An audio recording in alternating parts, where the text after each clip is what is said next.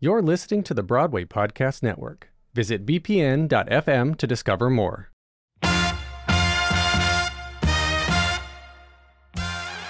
You're listening to Fosse Verdon from The Ensemblist, the only podcast that shows you Broadway from the inside out. I'm Aaron Albano. And I'm Mo Brady. I could see you were a man of distinction, Welcome, listeners, to our mini series recapping episodes of FX's Emmy Award winning limited series, Fosse Verdon. We had such a good time recapping Smash, all of Smash, that we decided we wanted to keep going down the narrative fiction train of theater TV shows. With its then contemporary storyline, Smash gave us an inside look into Broadway in the early 21st century. But with Fosse Verdon, we see an inside look into two time periods on Broadway a literally more historic Broadway, where the characters reside, but hidden under that layer, we find today's Broadway, through which our modern artists interpret that story. In this miniseries, we will look into how those two eras of Broadway intersect, what is the same and what is very, very different. We're going back episode by episode to see what this love letter to vintage Broadway tells us about the industry then and how it reflects into the industry today. So let's dive in and talk about episode one Life is a Cabaret. Aaron, give us those stats. Happy to, Mo. Life is a Cabaret premiered on April 9th, 2019. It was written by Steven Levenson and directed by Thomas Kail. Uniquely for this episode, the show credited both Misters Levenson and Kail with creating the story, but only one of them for writing the actual teleplay. The two group numbers we saw, Mein Herr and Big Spender, were both originally choreographed by Bob Fosse, but were reconstructed by Valarie Pettiford and Dana Moore, respectively. Something fun for these modern TV shows, the viewership is now able to be tracked separately between live viewers and viewers who watch on DVR. So fancy. For this pilot episode, the live viewership was 0.614 million and the DVR viewership was 0.729 million, bringing the total viewership to 1.344 million.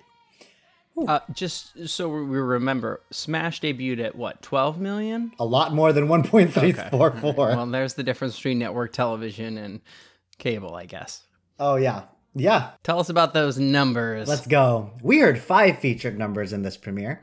The two songs from Sweet Charity, Big Spender and If My Friends Could See Me Now, were both written by Cy Coleman and Dorothy Fields.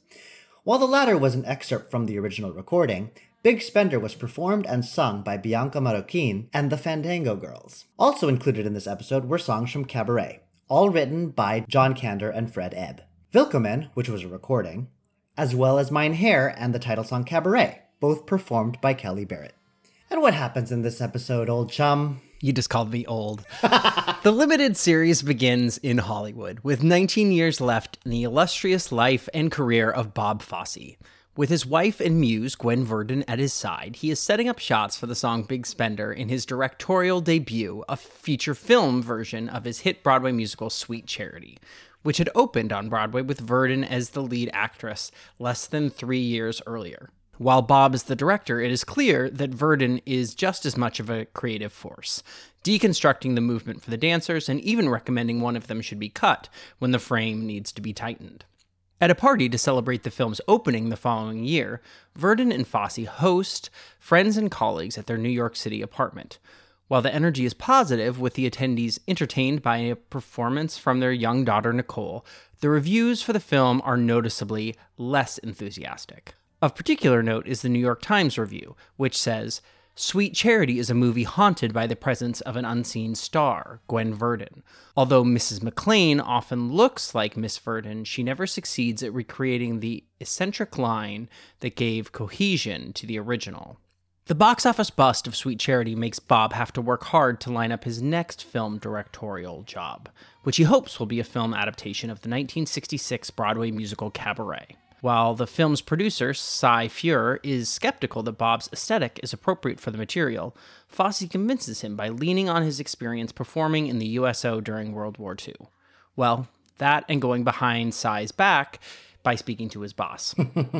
Fosse lands the job and flies to Munich, Germany to direct the film two years later. But while he seems in his element visiting a brothel to cast extras and sleeping with his translator, Cy is concerned that Fosse's demand for specificity is going to cost the production millions, like his financial flop, Sweet Charity. Bob asks Gwen to join him in Munich, where she again saves the show by applying dancers' makeup and even making a 72 hour trip to New York and back to pick up the perfect gorilla costume.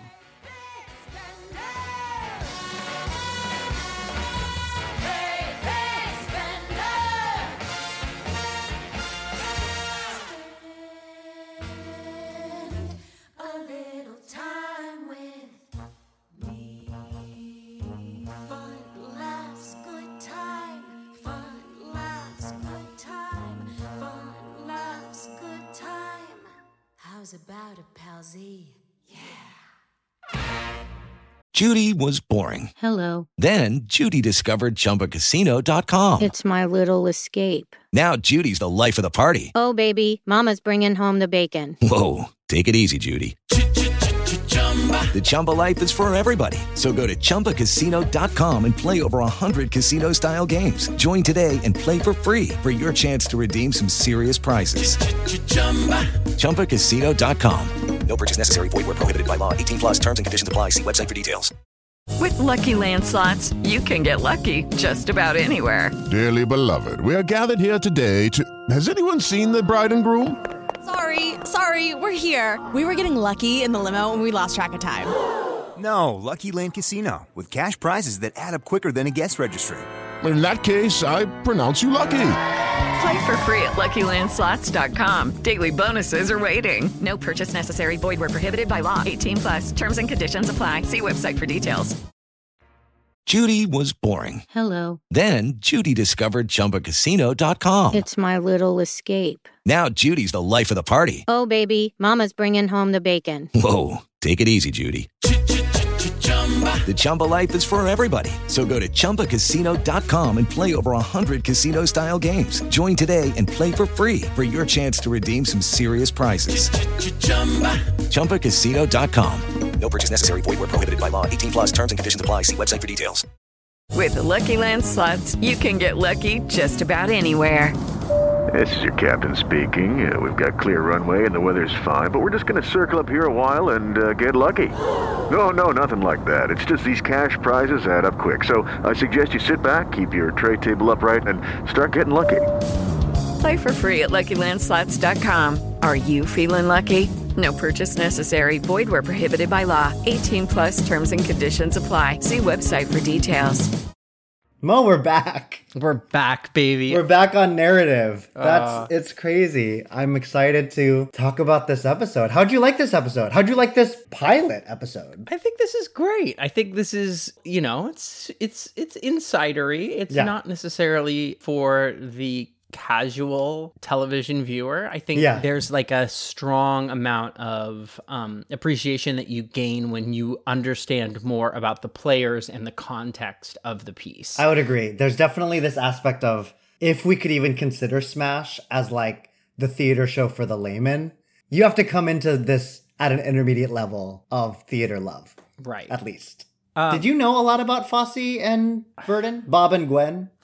our friends Bob and Gwen. All that jazz is my favorite movie, and there are so many Mm. pieces of all that jazz that are sort of baked into this. Even though Sure, all that jazz is like a fiction version of Bob Fosse's life, and this is like a more real version of Bob Fosse's life. There's so many similarities. Totally. I think that having appreciated all that jazz so much, I definitely was in like the right mind frame to be enjoying this. hmm What about you? Are you a Fosse aficionado? Um, I have an appreciation for Fosse, but I wouldn't say that that extends to a love for Fosse. mm-hmm. I remember going to Broadway Theater Project in Florida where it was Ann Reinking's camp. And so we that was like an overloading crash course on Fosse, Mm-hmm. which being a kid, a dancer from California, the less is more approach to dancing was not in my wheelhouse. I was definitely like a bigger is better dancer. So looking back, I have a lot more appreciation for Fosse and his legacy. But when I was getting possibly the best education in it that I was afforded at the time, I did not take advantage of that education.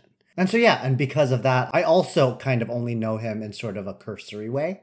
So I'm excited to watch this. But but that said, I love his work, and now looking back, I can appreciate the brilliance of that mind and the brilliance of that artistry. So it's interesting to look back on this sort of behind the emerald curtain. That's not the word. Behind the velvet curtain of this thing. What's the emerald curtain? That's the backstage tour at Wicked. Yes, at Wicked. you just Great. referenced the backstage tour at Wicked as if it was Great. a thing that everyone knows about. Fantastic. Well, great. So, you want to just dive in? Yeah. So, we begin with a bunch of dancers doing Big Spender. We enter the scene at sort of the staging of Big Spender for the movie of Sweet Charity. Outside of watching brilliant ensemblists and brilliant dancers getting to be on our TV, did anything else sort of strike you about this scene? Well, I let's just start there because I do think there's a part of it that is super fun to see the elite Broadway performer of today playing the elite Broadway performer of 50 years ago. Yes. Right? Yes, absolutely. I'm struck at the sort of level of detail, the attention to detail, right? To see these contemporary Broadway dancers in these like stunning recreations of the original film, costume and makeup, I think is just like so exciting. Yeah. And we should give a shout out to some of those performers. You know, first off, we see Bianca Marroquin and Sasha Hutchings playing Chita Rivera and Paula Kelly, respectively, who are playing Nikki and Helene, the characters in the show. Ah, nice. Right. And then we have an ensemble that features Sam Polino, Heather Lang, Paloma Garcia Lee, Morgan Marcell, Eloise Kropp, Claire Camp. These are some of like the premier Broadway artists of today. Oh, totally. And so yeah. to watch them kind of like embody this, even though it's not the focus of the show, I would say, for us to see the number. Mm-hmm. It definitely sets the tone of the show. Like it sets the bar very high in terms of accuracy and Mhm. whether we actually like hit that bar every single time in terms of accuracy in this show as a whole, that's beside the point, but we start at a very high level. I mean, the two that really stuck out to me were Georgina Pazcoguin and Bianca Marroquin, both sort of in the middle of the bar. Mhm. And we all know that iconic picture. mm-hmm. What's nice is that they were able to incorporate so much diversity in this line Oh. that might not have been there in the 60s. Oh, probably was not. Yeah. Which I think was a cool sort of evolution, which honored that decade's performers, but still showed, nah, we can honor them and still evolve in how we present this story. I thought that was really, really great. How'd you like the scene itself? I think this scene is like so beautifully done. One of one of the things that I'm really enjoying is how interestingly and probably truthfully they are showing how dancers work. Yeah, right. totally. Two of those dancers, of course, are Bob Fosse and Gwen Verdon. Um, but the way that they talk to dancers, the direction, the direction that Gwen gives to the Sweet Charity dancers about how long they've been standing in the heels five hours, six hours. All you want to do is sit. That idea that this dance is not going to be about the steps, but is going to be about the intention. Okay. I think is just like such a fun way to get to know Bob and Gwen, and how, well, especially Gwen, and how Gwen is going to work in the room. Well, just their dynamic was mind blowing to me. And to start the show here, they start the show with this magnifying glass into their dynamic in the room. Mhm. But what's interesting to me is how, despite like Bob being in charge, Gwen's running the room. Oh, for sure. Gwen's running the room, like she's directing the dancers, she's controlling like the frame. When when they're like they don't all fit, she's not Bob. Gwen's the one that's like cut one of them. Like making those decisions despite having maybe the better connection with these dancers because she's giving them the direction Mhm. and explaining these characters to them because she was in the show. I mean, there's nothing more heartbreaking than being cut from a number, you know? Yeah. And the and the sort of efficiency with which she comes to that decision and then decides to be the person to tell that dancer that they're not going to be in the number. It's a little cutthroat. Yeah. With no emotion and yet also and maybe this is me just layering stuff on top of it, but like this is she's the right person to have this conversation. Well, she seems to be the right person to have every conversation. Yeah. Oh my gosh, the way she deals with the executives, she's run she's running the room. what does that mean to you running the room? I guess it depends. I mean, sort of for me, the best run rooms are when it's a well oiled machine and everybody can adequately do all of the jobs that they're sort of meant to do. Sure. I think I think what's interesting about this is that we don't really know what Gwen's job is supposed to be. Yeah, I did correct. B- And yet, like, without knowing that, like, because you could assume that she's just like the associate director or an associate or an assistant or whatever. But what found what I found striking when watching this scene was I was like, is Bob the puppet master or is Gwen the puppet master of this movie? And because this is the first thing we see, ultimately is this their dynamic where Bob has the opportunity, but Gwen's pulling the strings? But it's an interesting dynamic that this show sort of posits right from the top. Right. We're supposed to be drug into this sort of I wouldn't codependent, but multi-layered relationship between these two people. Mhm. And it doesn't feel like any of the art that they create really can be done without the other. Yeah. The quote that you said in your um summary, The New York Times review? yeah. I thought that was a great part of the episode. Bob's immediate response is you're the star and you're not even in the movie. And we just watched like the moment before, he's reading the reviews and I think it's supposed to be comedic. I mean, it was comedic that he like walks out of the room and jumps off of his balcony. Mhm. Then fast forward when we find out the actual content of the Review. of the review? Is it because Sweet Charity flopped? Or is it because his wife is the star of the movie and she is nowhere? Even without being there, she has overshadowed him. Hmm. So he, he feels like he's like trying to step out of her shadow and he can't even do it. Yeah. And yet he needs her because obviously when we see him trying to be trying to work alone on cabaret, Mm-hmm. he calls her and says he needs her to be there. Not in so many words. In Well, because we have that whole montage where he's trying to ignore her. And then the movie starts falling apart and then he calls her. Mhm. This active trying to leave her behind, but then not. You're right, he needs her.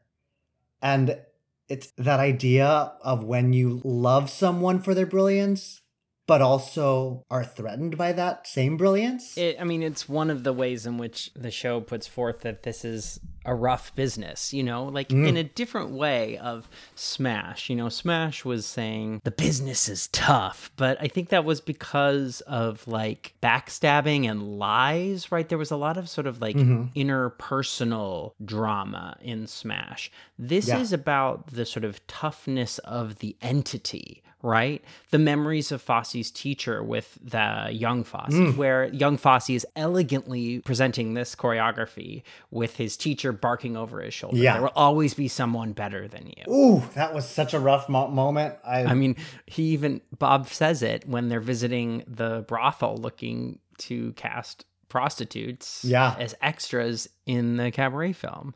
You know, someone one of the women who doesn't get chosen says that it's not fair that she wasn't chosen and he says fair, tell her this isn't fair. It's show business. oh my gosh. When he picked the three people that he wasn't going to pick, That's like such a chorus line vibe. It's so chorus line. I was like, this is so rude. I hate this tactic. It also sort of relates to our Tony conversation about 1976, right? The sort of Uh-huh. realization that the cutthroatness of the business was just that there was so much turnover. Mhm. Shows open, Yeah. shows closed. And it wasn't until a chorus line that we had this idea that you could stay in a show for a long time. The business was always kind of be rough. Yeah. And so that's a clear theme of this. Yeah. Yeah. Right. But also, what's interesting with you bringing up how, like the differences between what Smash maybe was trying to accomplish and this is, is trying to accomplish is that show was about the climb to stardom. This show is starting with two stars and how they navigate maintaining that stardom and where they go from there.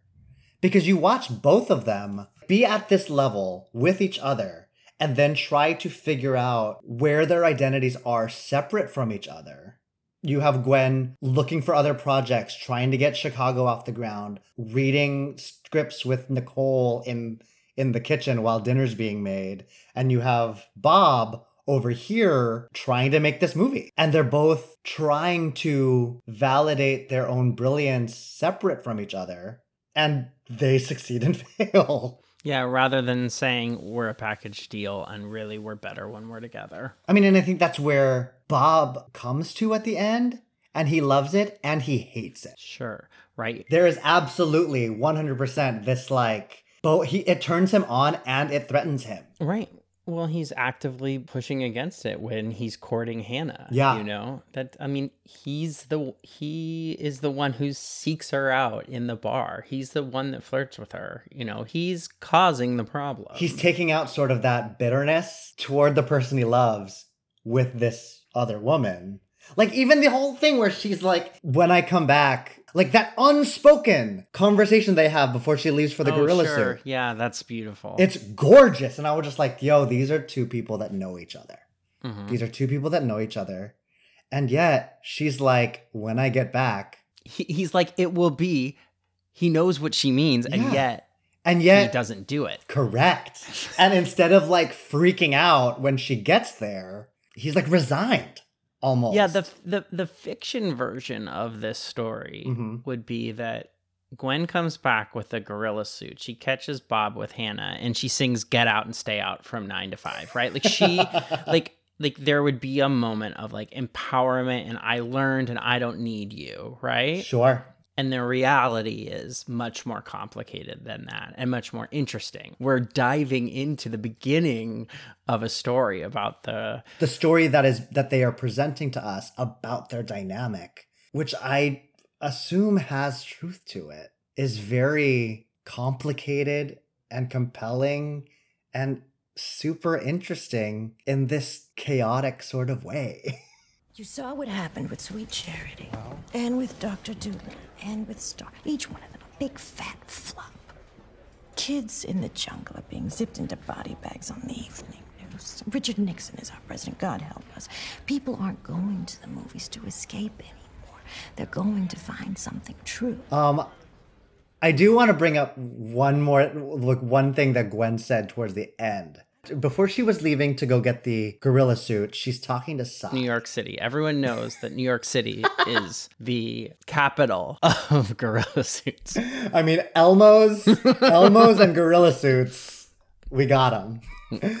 so she's she's having this conversation where she's explaining Fosse's sort of concept to Cy, and she says people aren't going to the movies to escape anymore. They're going to find something true.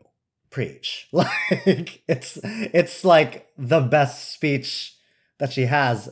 I only wish that it was verbatim something that came out of Gwen Verdon.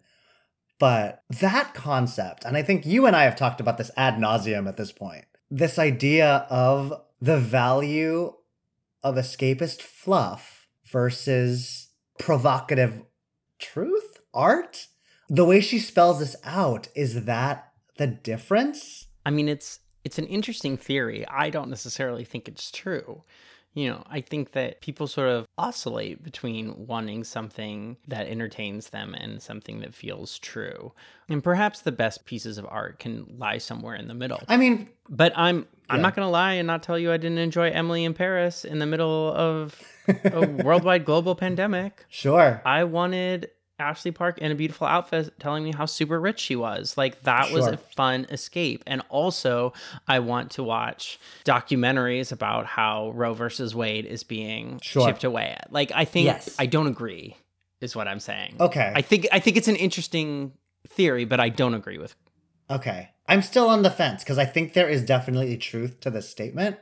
And I wonder if this generation of artistry is sort of where this shifted. Hmm. And why Cabaret is such a landmark movie. Is this where this sort of shift happened. Yeah. Right? Because before this, we're thinking about Oklahomas or Yeah. carousels where they may be about more meatier things, but the meat is breaded in a lot of fluff. Correct. Yes. Right. This is like a bare bones mirror than like a grandiose, beautiful, let's distract you from seeing what's right in front of you. I'm still on the fence. I think this show may have something there.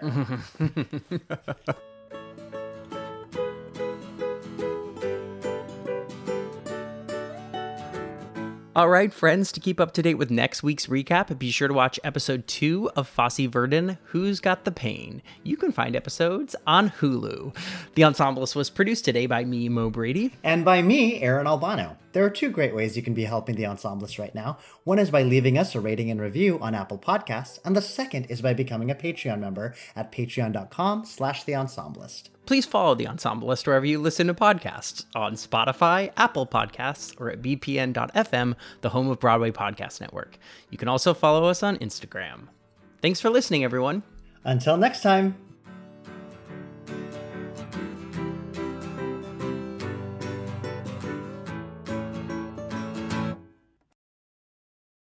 Hey, it's Leslie Odom Jr. here on the Broadway Podcast Network to tell you about the Rise Theater Directory, a program of Maestra Music. Rise is a national online resource designed to connect and empower backstage and administrative and creative theater professionals from underrepresented backgrounds. If you work or aspire to work in the theater community, this can help you find your next project. And if you hire theater professionals, search the Rise Theater Directory to find your next team. Create your profile now and get more information by visiting risetheatre.org. That's theater with an R E R I S E T H E A T R E dot org because only together we rise. Okay, round two. Name something that's not boring. A laundry? Ooh, a book club. Computer solitaire, huh? Ah, oh, sorry, we were looking for Chumba Casino. That's right. ChumbaCasino.com has over 100 casino style games. Join today and play for free for your chance to redeem some serious prizes.